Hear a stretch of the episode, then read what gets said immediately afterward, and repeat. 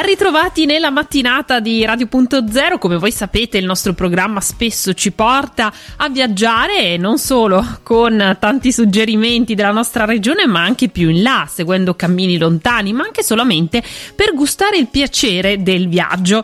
E soprattutto ci piace parlare di guide, di libri, e oggi con piacere infatti vi racconteremo quanto può essere magari positivo, interessante e affascinante potersi perdere in un viaggio, con Maurizio Serafini, che oggi ci parlerà del suo libro Per fortuna ci siamo persi, ovvero l'arte del viaggio imprevedibile, che si tratti insomma di partire al seguito di una carovana di artisti o saltimbanchi, attraversando il Sahara, affrontando pirati, oppure con avventure da fotoromanzo satirico. Insomma, con Maurizio Serafini ci si può davvero godere gli imprevisti attraverso storie surreali e verissime di un globetrotter che esce spesso dalla strada segnata, e con un pizzico di azzardo e di poesia. Si tratta un po' di 20 avventure attraverso il globo, per regalare un sorriso e una lacrima a tutti gli appassionati giramondo, e farci ritrovare, si può aggiungere anche finalmente il piacere del viaggio, qualcosa che per un po' di tempo insomma ci è sembrato quasi irraggiungibile.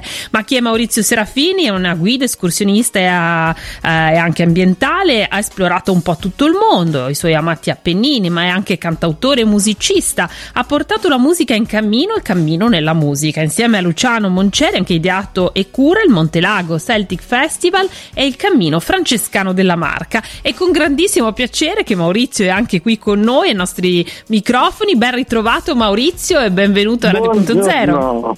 Buongiorno a tutti voi e a tutti gli ascoltatori. Allora Maurizio, sei pronto per farci sognare con queste avventure, questi viaggi, addirittura 20 avventure diverse, così non ci si annoia mai, insomma.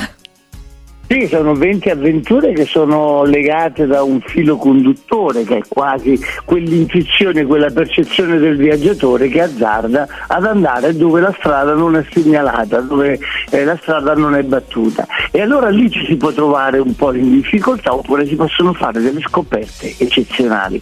E così un po' la rappresentazione, secondo me, del viaggio è anche la rappresentazione poi della vita, che ci permette in un qualche modo di creare del pepe, del sale, no? Che è un po' l'avventura della vita. E così girando un po' il mondo, ma non solo, perché i viaggi, ecco, non sono solamente chilometrici, sono a volte anche dei viaggi della mente, dei viaggi della percezione. Faccio un esempio, sì. Barbara, ad esempio c'è un viaggio che è sottoterra, alla scoperta di una fontana, di una sorgente miracolosa d'acqua, perché io sono marchigiano e sono molto attento ad esempio alle storie antiche della mia terra. Ce n'è una importante, che è quella della Sibilla, una donna che sarebbe stata considerata strega se non avesse esercitato in una grotta, e all'interno di questa grotta lei dava dei responsi, faceva da oracolo. Un po' tutte le Sibille, da Delphi a quella cumana, sono state sempre collegate alla grotta. Per quale motivo? Perché queste donne sapienti, che sapevano riequilibrare l'organismo con delle cure farmacologiche, ma soprattutto conoscendo e percependo lo squilibrio del paziente, ebbene queste donne erano considerate streghe, e molto spesso sappiamo che fine ha fatto la strega, soprattutto perché portava una sapienza che non era gradita, diciamo, a chi voleva tenere soggiogato un po' il popolo, quindi con la preghiera, e considerava tutto ciò superstizione. Ma questo è il motivo per cui è andato avanti il mondo. In ogni parte del mondo c'erano gli sciamani e poi i curandero. Quelli che noi chiamiamo la medicina olistica è esattamente quella che veniva rappresentata da queste donne sapienti della farmacologia delle erbe. E sta di fatto che, ecco, uno di questi viaggi che racconto è esattamente la penetrazione della terra allo scavo, per andare a recuperare quella sorgente antica che era stata segnalata e vista da un bassorilievo di una chiesa. Quindi ecco, da queste intuizioni, da queste percezioni, da questo desiderio di dare spazio al sogno, ai segni, al mistero, nascono i 20 racconti del libro Per fortuna ci siamo persi. Il persi significa non persi nel senso solamente che volevo percorrere una strada, l'ho persa e mi ritrovo a farne un'altra. Semplicemente era un desiderio di pensiero divergente, un desiderio di pensiero altro che ci permette di raccontare qualcosa di diverso rispetto alla storiografia ufficiale. Bellissimo, e in queste 20 storie ci hai raccontato, c'è un filo conduttore, ma un po' ci puoi svelare i temi, così, circa di qualcuna di queste 20 storie, oltre a questa che ci hai appena raccontato?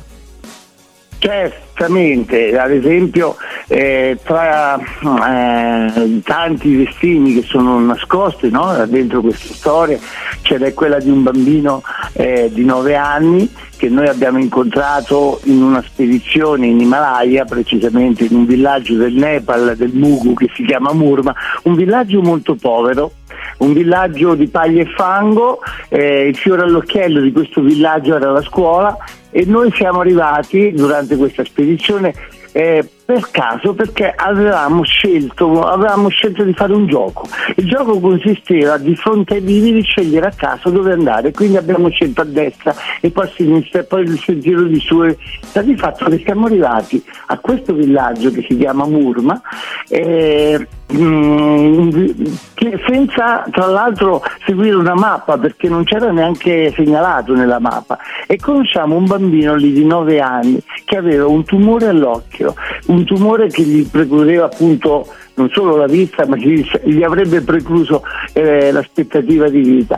Ebbene, siccome con noi c'era anche una dottoressa californiana che stava camminando, ci siamo trovati a cercare in tutti i modi di aiutare quel bambino. Come fare? In quel momento abbiamo solo preso una foto, ma siamo ritornati a casa e al nostro Sirdar, che è il capo dei portatori, il capo organizzativo delle spedizioni, che si chiama Chandra, che è un amico nepalese che viveva a Kathmandu, che è diventato veramente caro amico.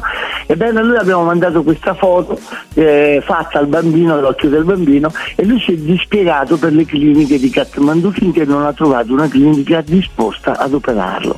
Ebbene, abbiamo raccolto i soldi necessari per farlo operare, e questo bambino che si era lasciato trascinare, si chiama Kim, si era lasciato trascinare perché aveva capito benissimo che quella era la sua occasione per una seconda chance di vita. Pensate che questo bambino non solo non aveva i genitori, aveva anche un fratello disabile ed era particolarmente povero, veniva aiutato un po' dalla comunità, ecco, diciamo come fosse un cane randagio all'interno del villaggio.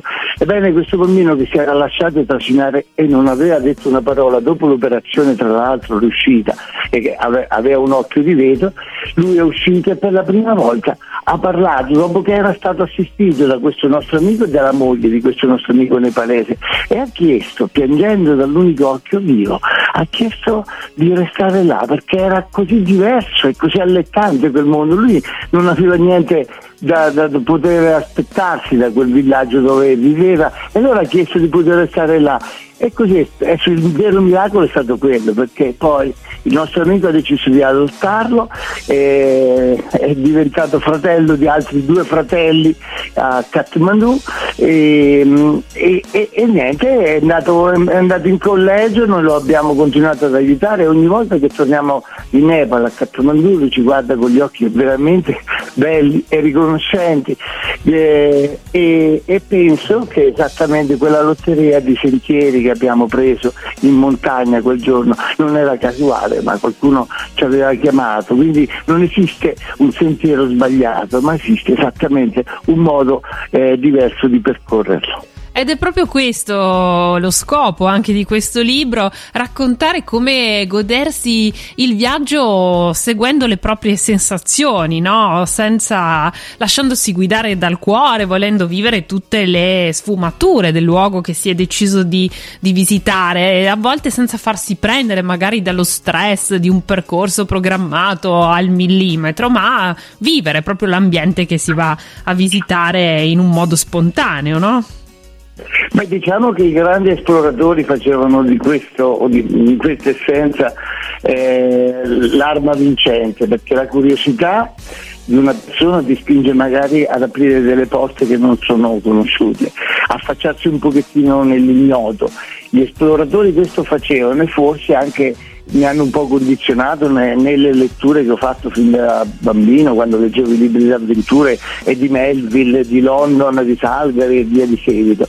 Ebbene, quelle avventure sono state diciamo le foriere di idee, di viaggi, di modi di viaggiare, e piano piano mi sono anche disciplinato, perché ovviamente non è che si può ad esempio da non camminare per niente a salire, certo, alla cima dell'Everest. Bisogna disciplinarsi e fare, diciamo, della disciplina e della propria capacità, attitudine, un percorso da fare gradualmente, lentamente. Quindi ecco, secondo me rimane il fatto che il viaggio comincia esattamente quando si comincia a scoprire qualcosa, e soprattutto quando si hanno delle risposte dai destini, dagli incontri, dalle vicende e dalle scoperte che si fanno durante diciamo i percorsi. E quindi è un po' come il sale della vita, l'imprevedibile effettivamente è un po' il sale della vita. Bello, dovremmo ricordarcelo in queste vite così tanto programmate oggi. E tra l'altro, Maurizio, il libro, ricordiamo, edito da Terre di Mezzo per la collana Sconfinamenti, lo stai presentando proprio in questi giorni in tutto il Friuli Venezia Giulia. C'è già stato un appuntamento ad Aiello del Friuli, uno a Trieste, e ci sarà un appuntamento domani 22 febbraio al New Center di Trieste, e poi il giorno successivo, il 23 febbraio, a Pordenone. Vuoi ricordarci questi appuntamenti e anche un po' come sarà strutturata questa presentazione, Maurizio?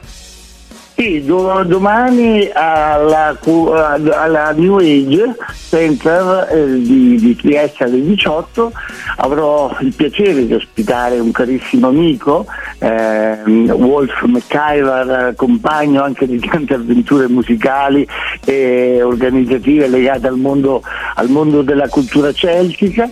Ebbene, lui ha preparato una sorta di cassettiera dei ricordi, e domani ad ogni cassetto abbinerà un ricordo, chiederà al pubblico di tirare fuori quel ricordo e tu così attivare, cioè, con la scintilla la memoria e comunque i temi anche del libro a cui sono collegati questi foglietti.